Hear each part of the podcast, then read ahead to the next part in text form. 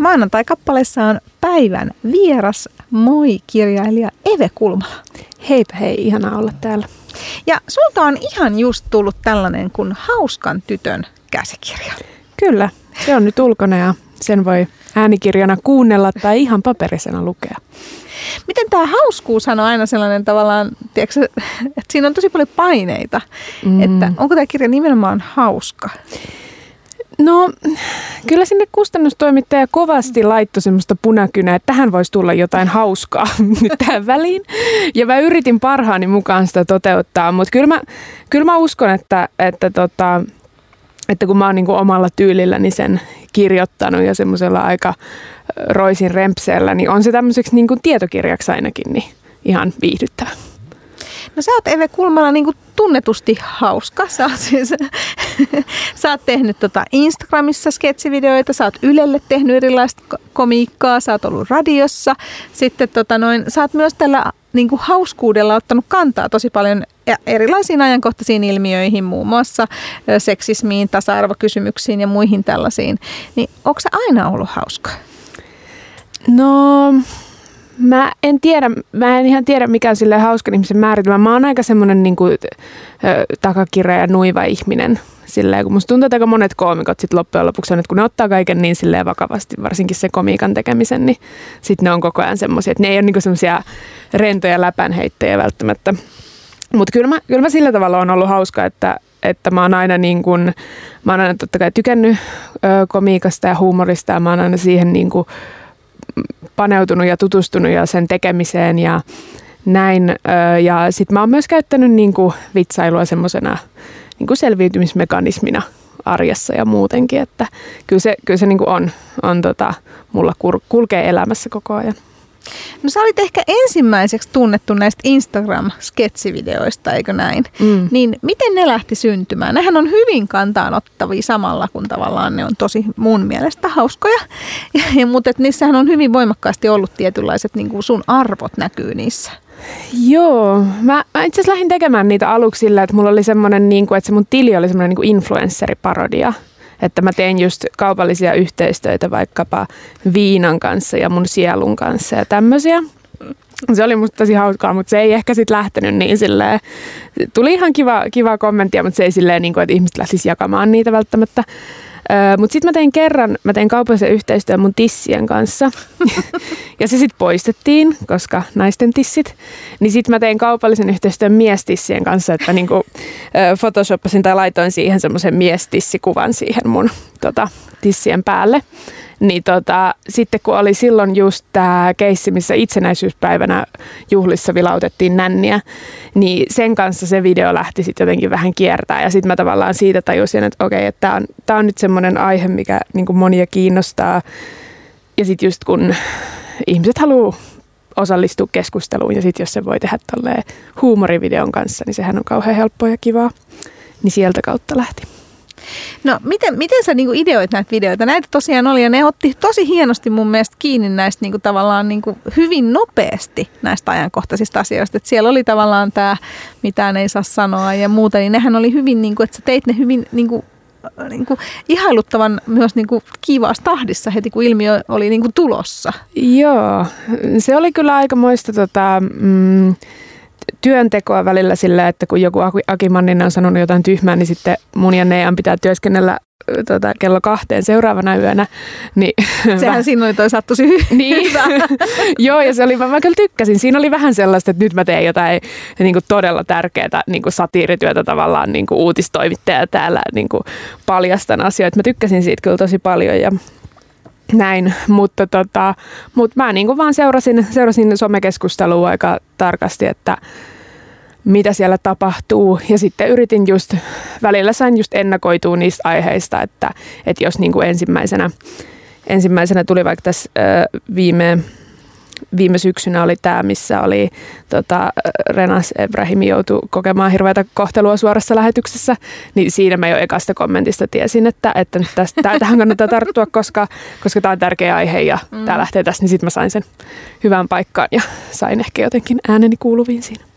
Niin onko se sitä tavallaan, että jos mietitään esimerkiksi sun komiikkaa, niin sehän on myös tällaista, että saatat kantaa niin kuin näiden omien periaatteiden puolesta, niin, niin tolla tavallahan itse asiassa, miten katso, miten ne sunkin videot levisi niin kuin omissa kuplissa, niin, niin saa äänensä ehkä enemmän kuuluviksi kuin sille, että julistaa. No joo, kyllä mä uskoisin, että, että siinä on se, että, että se on niin pureskeltu semmoiseen muotoon, mitä ihmiset haluaa haluu nähdä ja haluaa myös jakaa. Sitten ihmiset voi helposti just sillä itse osallistua myös siihen keskusteluun, että hei, tässäpä hyvin osoitettu. Ja sitten mä uskon myös, että kun tekee huumoria, niin siinä pitää tosi tarkkaan just katsoa se niin kuin punch up, tavallaan se suunta, mihin lyödään. Ja pitää tosi niin kuin tarkkaa näissä vaikkapa ajankohtaisissa aiheissa kaivaa sieltä siihen käsikirjoitukseen se, että mikä tässä meni pieleen. Niin, niin se myös niin kuin sen sijaan, että sanoisi vaan, että tämä oli tosi väärin tai tämä tuntui musta pahalta, niin sit pitää vielä jotenkin niin kuin vielä pureskella se uuteen muotoon. Niin kyllä se ehkä sitten myös siinä, niin kuin, mm, se ehkä se työ niin kuin näkyy siinä myös jollain tavalla siinä muodossa. No miten Eve Kulmala, mitkä on sun työskentelymetodit? Miten sä lähdet niin työstää? Jos sä nyt näet jonkun tällaisen, että okei, niin tosta ihan varmasti saisi, niin miten sä lähdet sitä niin keri auki? Mm, no kyllä mä yleensä niin kuin on miettinyt sitä, että, että mikä, tavallaan just se, että mikä siinä meni pieleen. Sitten mä tietysti yleensä, jos tulee mitään juttua, niin mä laitan niitä kännykän muistioon niin kuin, mm. tota, listaan sinne, niin kuin kaikkien kannattaa tehdä aina, jos tulee joku idea, niin heti muistiin, koska muuten se unohtuu. Ja sitten myös niin kun, varsinkin kun teki noita sketsejä, niin niissä oli se usein se minuutin mitta, mikä nyt sitten vähän tuossa viimeisimmissä niin vähän tota kasvo, koska Instagramin videojutut muuttu, mutta tota, niin se oli hyvin tarkkaa se, että se piti saada minuuttiin. Ja sitten siinä oli myös hyvin tarkka, niin kuin, että mun mielestä luovuus niin kuin, öö, luovuudelle tekee hyvää, että sille asetetaan rajoja. Että kun on se minuutin mitta, tämä viesti pitää saada esille, ekassa viidessä sekunnissa pitää esitellä hahmot, niin kuin kaikki tämmöinen, niin sit siitä, niin kuin, siinä on jo niin hyvä, hyviä sellaisia raameja, että sitten se ei niin kuin vaadi mitään semmoista niin kuin päivien kreausta tavallaan, että, että nyt pitäisi keksiä jotain aivan uutta. Niin, niin sillä tavalla. Se oli oikein kiva. No miten sitten tota, jos sä mietitään niin sun omaa komiikkaa, niin miten se on sun mielestä kehittynyt? Sä oot kuitenkin tehnyt tätä nyt jo jonkin verran, että tota, tässä on muutama vuosi aika hyvä katsoa, että miten se niinku kehittyy. Sä itse ilmoitit tuolla tota, noin Instagramissa, että nyt tavallaan enää niitä Instagram-sketsejä ei tule, mm. että sä keskityt eri asioihin, niin tota, sekin tietysti tarkoittaa tietysti kehittymisestä. Joo, mä tota, mm, No mulla on tietysti tässä, tässä nyt kaikenlaista niin kuin päässyt tekemään tosi hienoja juttuja ja mä niin kuin lähin, mä oon lähtenyt niin kuin joskus sieltä nuorisoteatterilavoilta, että siellä, siellä jotain kierritty lattialla ja tehty jotain kapitalismikriittistä nykytanssia tai muuta vastaavaa ja siitä parodioita sitten tietysti. ja tota, sen jälkeen sitten mä kävin stand-up-lavoilla – ja siellä sitten ehkä ei ollut niin, vaikka mä aina halusin niin tehdä kantaa ottavaa, mutta, mutta se ei ollut siellä niin helppoa tavallaan, kun stand-up on niin kauhean vaikea laji. Niin, niin kyllä mä, kyllä mä niin tein siellä, heitin jotain feministiläppää, mutta kyllä mulla sitten oli niitä jotain kikkelivitsejä myös, mistä mä myös niin tykkään, mutta, mutta kun se on niin vaikea, niin sitten tavallaan, vaikka, niin kun se rima on korkealla, niin tavallaan alimmalla mahdollisilla, millä sen saa ylitettyä, niin kannattaa ottaa kaikki keinot käyttöön. Mm. Ja sitten sen jälkeen, kun rupesi tekemään jotain somevideoita, niin sitten kyllä pääsi niinku ihan, ihan tuuttaamaan kaikki arvot ja kaikki ne, mitä pitää hauskana. Niin, niin kyllä se niin kuin toi some ja toi seuraajamäärät ja kaikki, mikä oli, löysi sen oman ryhmän, niin se antoi myös semmoista vapautta tietyllä tapaa, että pystyi just mm, tota, tekemään. Ja nyt jatkossa – katsotaan sitten. Kyllä mua edelleen kiinnostaa niin kuin tavallaan satiiria se, että miten jostain olemassa olevasta tiedosta saa viihdyttävää hauskaa, koska musta tuntuu, että mulla ei semmoista niin mielikuvitusta varsinaisesti ole. semmoista, että mä loisin jotain uutta. No, ketä on sun inspiraation lähteitä? Ketä, keneltä sä oot saanut vaikutteita sun omaan komikkaan? Ja tavallaan esiintymiseen, koska sähän niin esität näissä erilaisia hahmoita, eli niin näyttelemiseenkin. Mm, no, tota, suomalaisesta kentästä. No siskonpeti on mulla aina ollut sellainen, öö, mitä mä katsoin just niin kuin se tuli silloin, kun mä olin joku yläasteikäinen, niin se oli mulle semmoinen, joka, joka vaikutti tosi paljon vähän niin kuin jotkut toistelee niitä kummelin koottuja, niin mulle tavallaan siskonpeti on ollut semmoinen niin kuin nuoruuden ö, sketsisarja. Ja sitten toinen, niin mistä tässä kirjassakin puhun, mm-hmm. niin on mm-hmm. toi ö, radio-ohjelma Poikelus ja Hätönen, joka tuli Yle Xllä joskus. Mä kuuntelin sitä monta tuntia joka päivä ja se oli musta aivan ihanaa, miten niin kuin kaksi naista oli päästetty tekemään primetime-radiota niin kuin Joo, siihen sehän aikaan. hirveän yleistä, että niin. naisia päästetään varsinkaan kaksistaan. Yleensä se on yksi nainen tai sitten kaksi miestä tai sitten mies ja nainen tai niin. sitten kaksi miestä ja nainen. Joo, se on, se on kyllä niin kuin tavallaan, vaikka me, meillä on niin kuin silleen, meillä on tasa-arvo hirveän hyvällä mallilla, mutta silti on tämmöisiä niin pieniä juttuja, että niin kuin naiset, niin kuin, että jotenkin miehen on aina pakko olla siellä studiossa. Se on, se on hämmentävää, mutta, mutta se oli musta ihana poikelus. Hätön oli aivan mahtava. Jenni Poikelus erityisesti edelleen, edelleen kuuntelen häntä, häntä tota, yleäksi iltapäivässä. Hän vetää siellä jätkiä ihan 6-0, eikä todellakaan mikään kiintiönainen. Niin, tota, niin sieltä, että ehkä just tällaisista niin kuin, naiskoomikoista ja sitten semmoisista, jotka niin kuin esiintyy ja laittaa itsensä tavallaan alttiiksi ja, ja niin kuin epäonnistumiselle alttiiksi. No mennään tähän kirjaan. Eli tota, sulta on tullut tosiaan nyt siis 2022 tammikuussa Hauskan tytön käsikirja. Mistä tämän niin kuin, kirjoittaminen niin kuin, lähti? Mis, mikä sen niin kuin, ennen kirjoittamisprosessia siis? Mistä se idea lähti, että tällainen olisi hyvä tehdä? Mm, no mä olin miettinyt kyllä, että mä voisin kirjoittaa niin kuin komiikasta jonkun kirjan, mutta sitten mä ajattelin, että en mä vielä voi tämän ikäisenä kirjoittaa mistään, mitä mä en ole tehnyt kuin muutaman vuoden. Mutta sitten kustannustoimittajat tuli itse asiassa viesti, että haluatko kirjoittaa kirjan? Varmaan sille, että sinulla on 20 000 someseuraajaa, 10 000 someseuraajaa. Että, Onhan että, yli 20 000. Niin on nyt, mutta silloin oli 10 000. Niin. Sitten se oli silleen, että joo, että sehän varmaan sitten myy. No niin, äh, tota, mutta sieltä tuli vähän sitten palloa tähän suuntaan ja siitä sitten lähdin ideoimaan, että mitä voisin kirjoittaa ja ehdottomasti niin kuin sitä, mitä oltiin siellä sketseissä jo silloin tehty ja siitä vielä vuosi, vuosi niin kuin teinkin, niin, niin se oli tavallaan ne teemat ja aiheet, mitä sitten lähdin siinä kirjassakin käsittelemään ja mä mun mielestä sain kyllä ihan hyvin, että, että erityisesti niille ihmisille, joille joille nämä mun sketsit on tuttuja ja jo, jotka niin kuin haluaa tota, niin kuin, semmoista feminismiä ja tasa-arvokysymyksiä niin kuin semmoisen viihdyttävyyden mm. kautta käsitellä, niin heille, niin ajattelin, ajattelin tästä tämmöisestä nykyajan ö, vähän niin kuin semmoista Instagram-feminismistä, että mikä se tilanne meillä on nyt tässä, se keskustelu, niin sen laitoin semmoiseen humoristiseen pakettiin ja, ja niin tässä, kävi tässä kuitenkin tavallaan niin kuin mainitaan monia asioita, jotka on ennen ollut vähän sellaisia niin kuin feminismin vastaisia, eli just tämä tyttö. Mm. Sitten on tavallaan tämä vaaleanpunaisuus. Ja sitten tietysti just kun katsoo tätä tota, Musta on ihanaa, että, että, että, että, että nykyään asia on näin, että kun katsotaan tätä sun kirjan kanttakin, niin tavallaan tässä tosiaan niin kuin myös näkyy se vaaleanpunaisuus ja sellainen tietty bling bling ja kaikki muukin. Mm. Niin tota, miten harkittuu se oli, että siihen pistettiin kuitenkin näin paljon tällaista niin kuin, no, tällaista niin tyttöä. Joo, se tota, oli ihan se kyllä harkittu ja ihan tavoitekin siinä, että nimenomaan, nimenomaan tätä viestiä halusin, halusin tuoda ja halusin niin komiikassani myös tuoda esille ja kaikessa mitä teen, että et joskus on ollut ehkä just se, että halutaan niin kuin päästä tyttömäisyydestä eroon, että nainen ottaa voimat omiin käsiisi ja lopeta olemasta tyttö, niin, niin sehän ei ole enää oikein nykypäivän niin kuin ideaalin mukaista.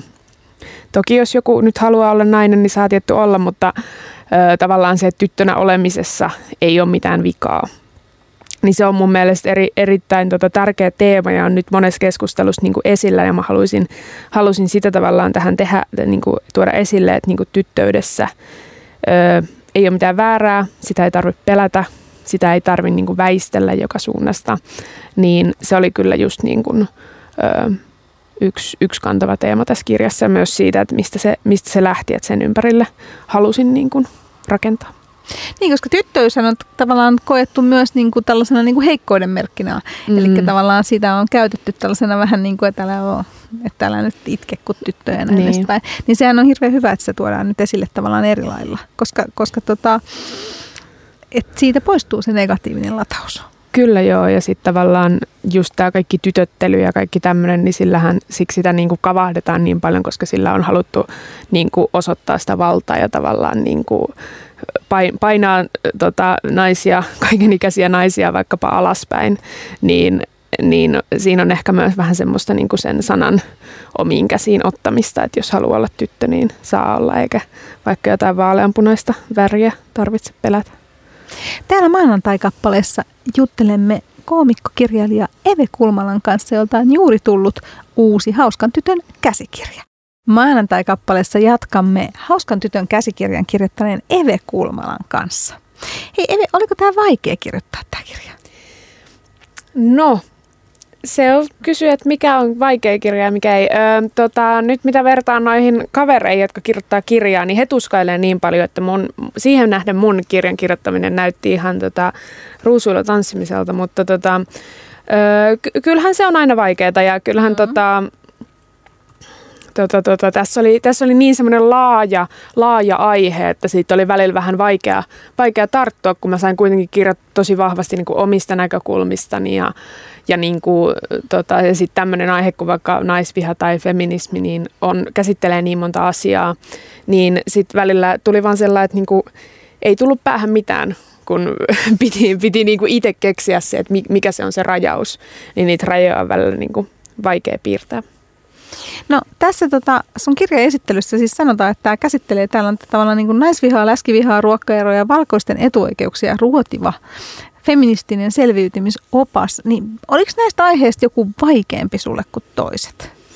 Mm, no ehkä semmoinen niin kuin, öö, tietyllä tapaa ehkä vähän yllättävälläkin tavalla semmoinen niin kuin naisten voimaannuttaminen mitä siellä välillä harrastan, niin oli, oli silleen vaikeaa, koska, koska musta tuntuu jotenkin, että mä oon niin, mä oon niin etuoikeutettu ihminen, että mä en niin tarvii mitään voimaantumista.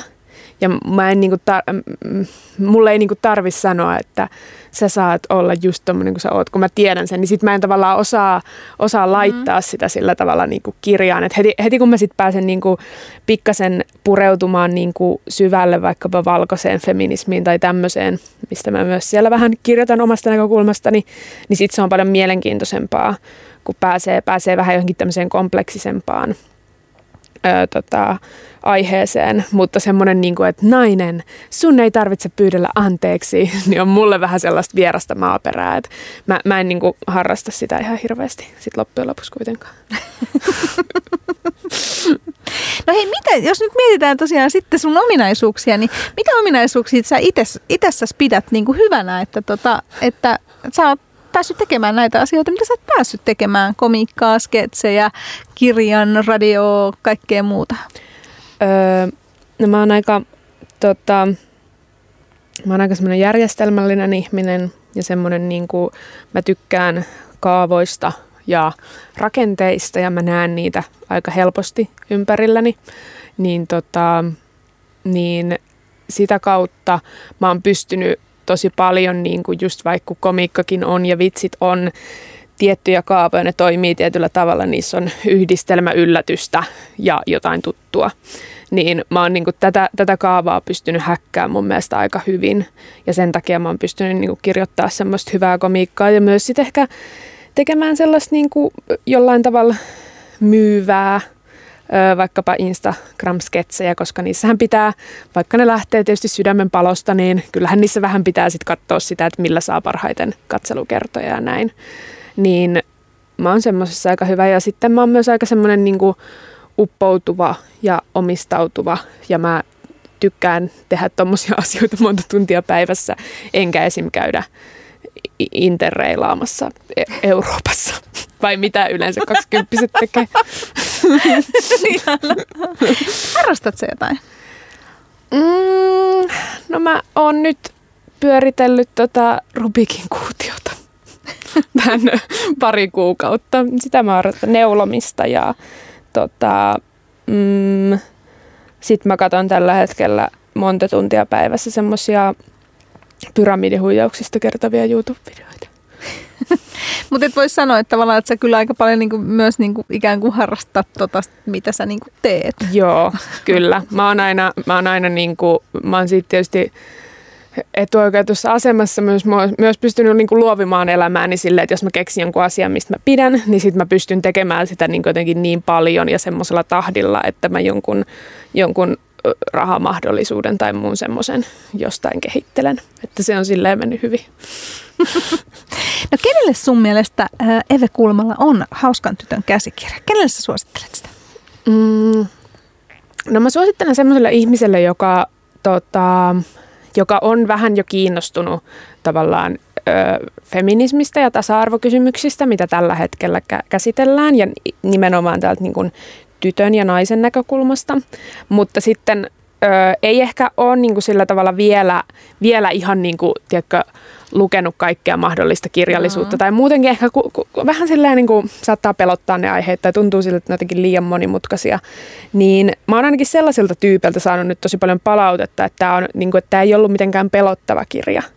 Että tämä oli aika semmoinen niin kuin helposti niin kuin lähestyttävä ja selitti asiat. Varmaan se huumori auttaa siinä, että selittää asiat silleen, että, että ne ei ole niin, niin kuin, vaikka ne on vakavia asioita, niin ne ei ole niin semmoisia, että pitäisi olla jotenkin niin kuin kaulalihakset jännitettynä silleen koko ajan, vaan, vaan niin kuin, että ni, ni, niistä voi oppia ja sitten voi niin kuin tehdä töitä paremman maailman puolesta joka arkipäivä tälleen niin kuin kevyesti.